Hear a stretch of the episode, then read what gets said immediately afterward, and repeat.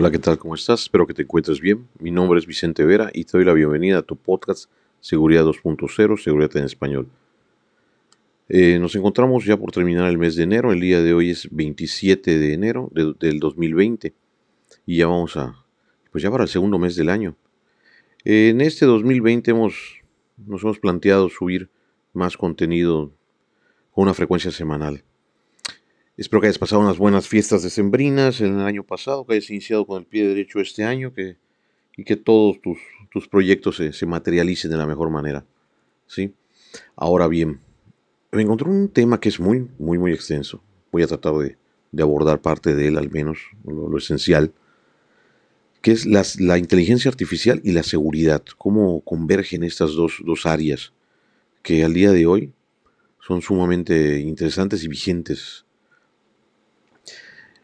ha cobrado tanta importancia la inteligencia artificial en el ámbito de la seguridad que ya se habla de una reconfiguración de las políticas de seguridad nacional debido al uso que algunos cibercriminales pueden hacer de esta tecnología. Y cuando digo pueden, hacer un énfasis, es porque realmente la inteligencia artificial potencia, le da, le da un empuje enorme a todo esfuerzo, bueno y también malo, desafortunadamente ya que es muy útil para recopilar automáticamente datos sobre alguna compañía, individuo, organización. Puede hacer investigaciones en redes sociales, foros de ayuda, depósitos de códigos, bases de datos. Ahorra muchísimo tiempo y dinero. Los, los ciberdelincuentes pueden utilizar la inteligencia artificial para romper contraseñas. Reducen las probables combinaciones de letras, números, caracteres especiales a partir de datos como la demografía y la región geográfica, entre otros factores. En el caso de la ciberseguridad, los avances dependían de la capacidad de aprendizaje y ejecución humana, tanto de los profesionales de la protección de empresas como de los mismos cibercriminales. Sin embargo, actualmente la, inteligencia artificial acelera todos estos procesos y ambas partes tienen que entrenar hasta niveles en inteligencia artificial, perdón, para refinar y potenciar su capacidad hasta niveles nunca antes vistos. Esto eleva drásticamente los niveles de riesgo. Entonces podemos llegar a esta pregunta. ¿La inteligencia artificial es un arma? Los principales usos delictivos que se le dan, se habla de tres, son uno, cometer delitos digitales. Dos, emplearse para las llamadas fake news, propiamente campañas de desinformación. Y tres, ataque físico mediante la utilización de dispositivos autónomos como drones y robots. El futuro ya llegó, el futuro ya es hoy. Ya cosas que veíamos antes como muy remoto, improbable, muy difícil, por costos, por disposición de la tecnología, por muchos factores, al día de hoy ya no es así. Bien. Ataques con drones ¿Recuerdan hace unas semanas un evento que se dio en Medio Oriente donde se, emplearon drones para llevar a cabo un ataque? Y digamos que también en, en cuestiones cinematográficas de un tiempo a la fecha, pues habéis visto que se empleen más, pero siempre la realidad supera, supera la ficción. Me encontré una nota de Edward Snowden, si lo recuerdan, ese es, este señor es es para dedicarle un podcast completo hablando de estos temas.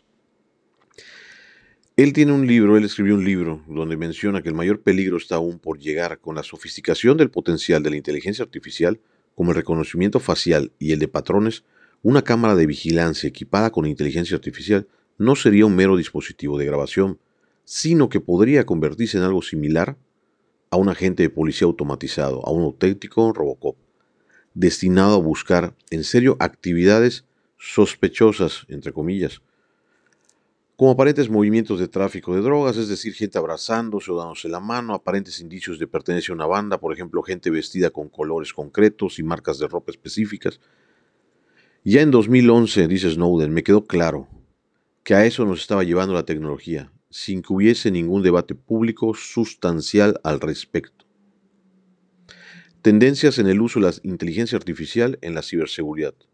Es importante destacar que los siguientes son algunos de los puntos que son ya una tendencia en el uso de la inteligencia artificial para enfrentar amenazas informáticas. Voy a mencionar uno Continuamos con esta plática. Voy a mencionar algunos únicamente. Y comienzo la creación de sistemas para predecir y prevenir ataques informáticos mediante sistemas de inteligencia artificial dedicados a la ciberseguridad, los cuales utilizarían tecnología Big Data para revisar y validar millones de datos en muy poco tiempo. El uso de Machine Learning aplicado a la seguridad digital para que los programas aprendan a detectar si el desempeño de una computadora es el que se espera o si se detecta alguna infección por malware. Utilizar la inteligencia, es más muy interesante el punto que sigue, utilizar la inteligencia artificial para hacer menos inseguros los dispositivos de Internet de las cosas. El, el bueno, ya famoso IoT. recordemos que ahorita estamos en la Internet de las personas, donde todos nos hemos conectado, o bueno, casi todos hemos conectado.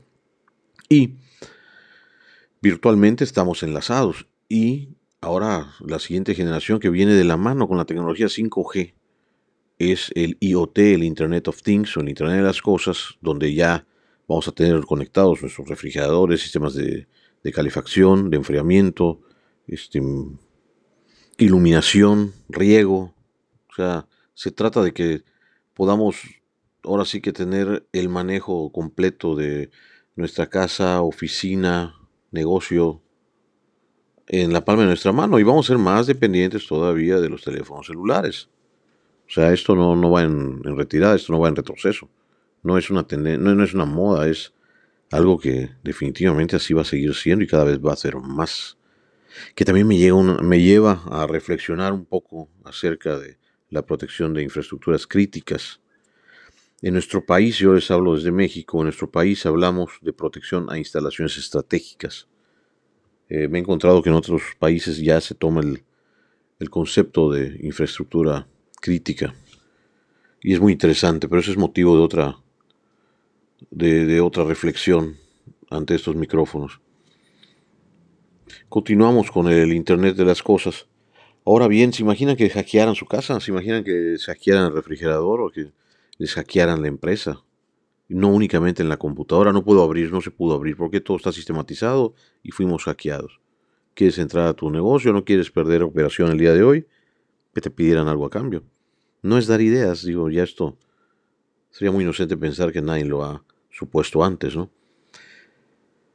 A ver, el diseño de sistemas de inteligencia artificial destinados a la ciberseguridad que sirvan para automatizar los procesos y protocolos de seguridad de cualquier organización o compañía para realizar auditorías de seguridad en poco tiempo. Fíjense qué, qué interesante. Generar sistemas de inteligencia artificial para la seguridad informática que puedan analizar millones de publicaciones en redes sociales para encontrar contenido falso. Fíjense también qué, qué útil hacer posible el aprendizaje automático que permita crear sistemas de seguridad digital adaptables a cualquier dispositivo o herramienta para identificar y adaptarse a los cambios del malware inteligente. Un punto más, fabricar plataformas de inteligencia artificial con las cuales pueda crearse un blindaje para las operaciones bancarias y que también protejan las empresas fintech que utilizan blockchain para operar. Un punto más, elaborar sistemas de inteligencia artificial para protección de muy alto nivel de las operaciones de bancos y particulares.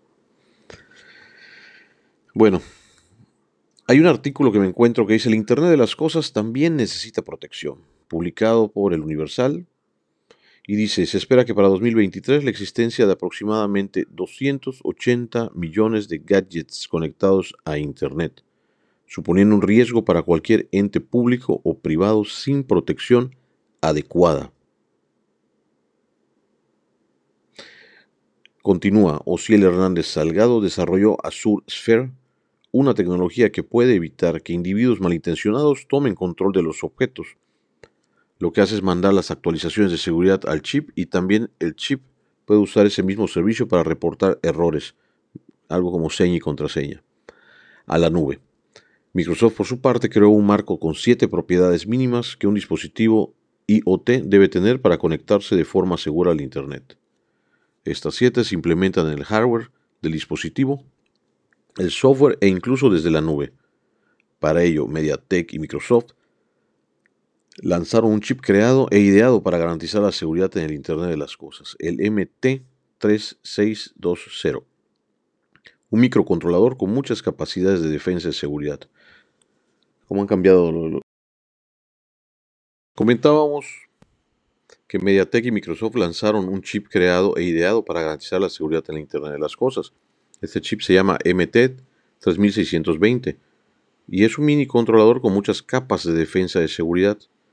¿Cómo se aplica el campo de la seguridad física a la seguridad lógica, ¿no? la defensa en capas? Si esos dispositivos son importantes en la operación de las empresas y no están conectados de forma segura, muy probablemente esos van a ser atacados si tienen vulnerabilidades, tal y como lo hemos visto con los últimos ataques cibernéticos que han pasado en México. Finaliza el Osiel Hernández Salgado, citando la fuente. Es en el Universal, se, se publicó este artículo.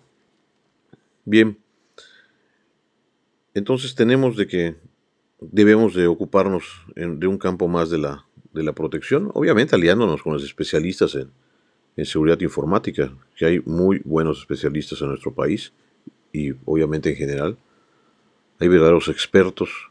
Aquí estoy anotando, vamos a hacer un capítulo donde hablemos de las asociaciones de seguridad en los campos a los que están, digo, dentro de la seguridad, cuáles son las áreas de especialidad que, que esas asociaciones atienden y por supuesto que sean las más importantes, ¿no? Fue un gusto platicar el día de hoy contigo. Espero que te haya agradado lo que el tema que tocamos.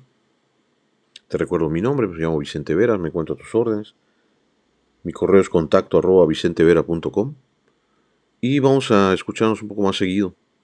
Esta misma semana espero llevar a cabo una entrevista con una persona que se dedica a la dirección de seguridad en una empresa. Es interesante porque manejan varios, varios, varios rubros. O sea, es grandes superficies, es almacenes, es...